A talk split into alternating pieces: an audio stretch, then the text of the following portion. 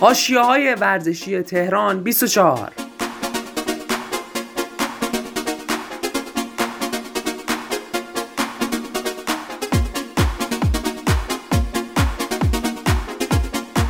با سلام. تیم ملی فوتبال کشورمون توی مقدماتی جام جهانی به مصاف کامبوج رفت و یه بازی دیگه تا پایان این دوره فرصت داره.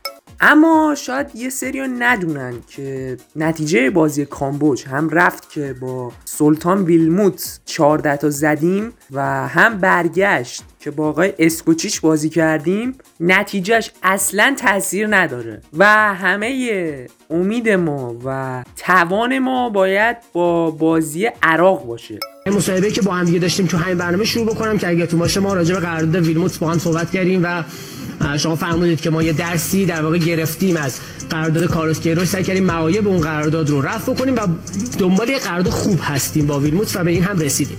حالا الان بعد از این اتفاقا بعد از اینکه ویلموت رفته و کار به این اینجا کشیده نظرتون چیه؟ به نظرتون قرارداد قرارداد خوبی بود؟ بله من به نظرم قرارداد بسیار بازی رفته ایران کامبوج. یک ویژگی منحصر به فردم داره و اونم اینه که اولین ورود رسمی زنان در ایران به استادیوم هاست.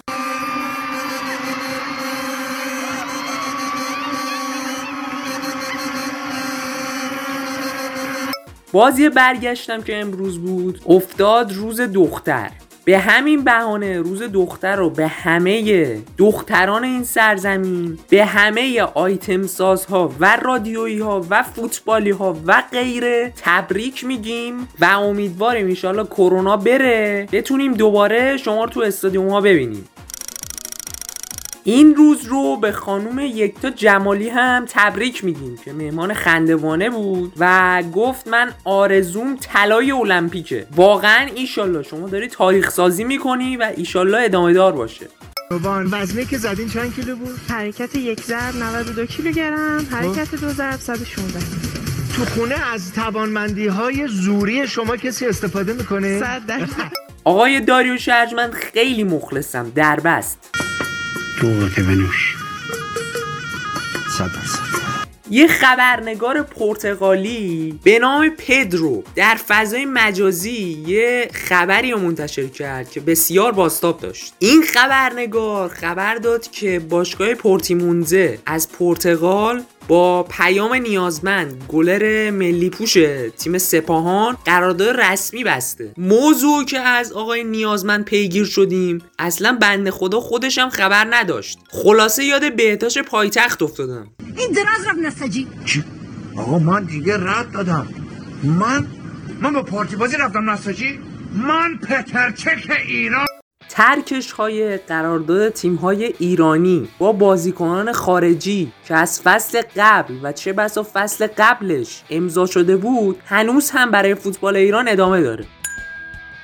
این قراردادها یه جوری بسته شد که به یه قانونی انجامید به نام منع بکارگیری بازیکن و مربی خارجی در لیگ برتر قانونی که تا حالا و در قرن اخیر سابقه نداشته حتی در گوام. آمد جانم به قربانت بری. حالا چرا؟ بیشور. حالا که من افتادم از پاچ حالا بگذریم از این ماجرا که فصل بعد این قانون لغو میشه. ولی هنوز این ترکش ها ادامه داره و در جدیدترین مورد پرونده دو تا بازیکن که دو فصل قبل شکایت کرده بودن به ایران رسیده. واقعا به مسئولان باشگاه X در اون time خدا قوت میگی خدا قوت رفقا. خیلی مخلصی بارا نوشابه آخرشه. لطفا وقتی سوال می‌کنم همه بگید دو دوغ یا نوشابه نشنیدم. قرارداد می نویسن که اصلا چش رقیب در میاد. چش همه رقبا یعنی اینجوری قرارداد می نویسن ببینید اینا فقط تو این یکی دو هفته اومده یعنی اینا قطعی شده. تراکتور 820 هزار دلار برای کوین کنستانت که حتی یه ثانیه هم بازی نکرد در لیگ برتر. 820 هزار دلار. اتفاقات عجیب فوتبال در لیگ یک و لیگ دو کشورمون هم ادامه داره در فوتبال. در یک مسابقه که در لیگ یک برگزار شد و خیلی هم جنجال و حاشیه داشت کار به یه جایی رسیده بود که خود داور و ناظر بازی می‌گفتن این بازی مهندسی شده است. وقتی ناظر بازی این صحبت رو می‌کنه دیگه چه انتظاری واقعا از بازیکنها و کادر فنی که همینجوری اعتراض می‌کنن داریم واقعا. حالا خوبه به سحر و جادو نسبت ندادم واقعا مثل فصل قبل. که تیم گلگوهر میگه خونه به خونه یا اومدن این پودر پاشیدن تو دروازه. این پودر رو که پاشیدن دروازهشون ترس شده گل نخورده گلی رد و بدل نشده. بعد مسئولان تیم گلگوهر یعنی مسئول چمن ورزشگاه گلگوهر میره یه ظرفی رو میده به یه توپ جمع کنی که اینجا هست میگه به حال از ادرار استفاده کنه و برن برای از بین بردن تلس و از ادرار. امیدواریم فدراسیون به این مسئله واقعا ورود کنه و این داستان رو در لیگ برتر دیگه حتی شاید نباشیم. ایشالله واقعا.